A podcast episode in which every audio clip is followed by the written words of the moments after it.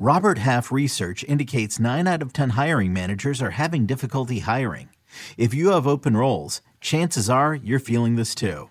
That's why you need Robert Half. Our specialized recruiting professionals engage with our proprietary AI to connect businesses of all sizes with highly skilled talent in finance and accounting, technology, marketing and creative, legal, and administrative and customer support. At Robert Half, we know talent. Visit RobertHalf.com today. Getting updated tight end rankings from Heath Cummings right now on Fantasy Football Today in five.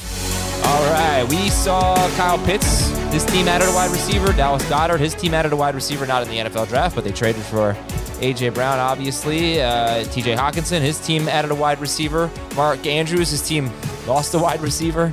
So, what were some of the big changes? I don't know if they involve any of those players for you in your tight end rankings, Heath.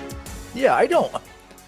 Uh, I don't generally adjust tight end rankings and redraft too much based on a rookie wide receiver that's been added to the team. So though those guys didn't have big moves, I, I was a little bit concerned about Zach Ertz with the addition of Marquise Brown, um, just because of that connection that Kyler and Marquise Brown have, and the fact they already had DeAndre Hopkins and they'd really only had a high percentage of their targets that went to tight ends when they were short on wide receivers.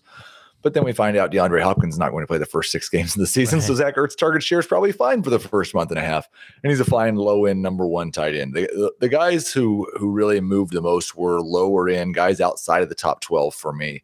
Um, Albert O fell not because his team added a wide receiver, but because his team added a tight end. And really, the main appeal to him was that Noah Fant was gone and he was going to be the clear number one tight end. I think he probably still will be, but I wouldn't be surprised if there was more of a split. And then Cole Kmet moved up just because the Bears don't look to be doing anything outside of Darnell Mooney to provide weapons for Justin Fields. And you're still the high guy on Irv Smith. So I guess the draft didn't really change that. I guess it was a good draft for Irv Smith in that regard. Yeah, yeah. I mean, it looks like it's. I would anticipate it's going to be Justin Jefferson, Adam Thielen, then Irv Smith, and then KJ Osborn. Um, I think Smith, listen, a, a, year ago in a very similar situation, we were expecting Irv Smith to be a breakout tight end, maybe even a top 10 guy. All that happened was he missed a year. I think he can absolutely be a top 12 guy this year. I think the one that really concerns me is Dallas Goedert. You know, you're not going to have a ton of passing touchdowns for uh, Jalen Hurts to begin with, in, I would think anyway. And now you've got AJ Brown, who could certainly be a red zone target and just kind of dominating that offense. And you've got hopefully an emerging DeVonta Smith. So that was if I had rankings, that would be the guy that I would drop. Um, you're not adding a rookie wide receiver. You're adding one of the best wide receivers in football on a run heavy team to begin with here. So Goedert scares me, and unless his ADP starts falling two rounds or so, he's probably probably off my draft board.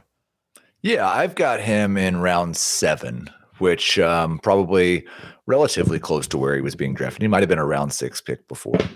Um, again, this is one of those situations where I just don't know how much like it's not like Arizona where they hadn't really thrown to their tight ends until DeAndre Hopkins missed time and then Zach Ertz saw all the targets.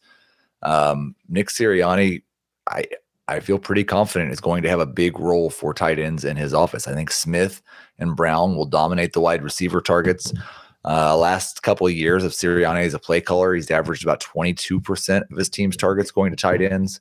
I've got Goedert right now at a 17% target share, and that still makes him a uh, a top eight tight end. I, I it's possible that AJ Brown steals some of the to- touchdowns, but I also think that the addition of AJ Brown likely means the touchdown pie, the passing touchdown pie, just got bigger. The offense is going to be better.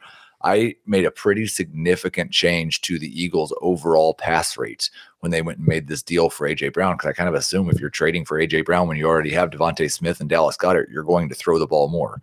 So I have Hurts right now at 26 touchdown passes for next year. Did the trade of Marquise Brown solidify Mark Andrews as your number one tight end?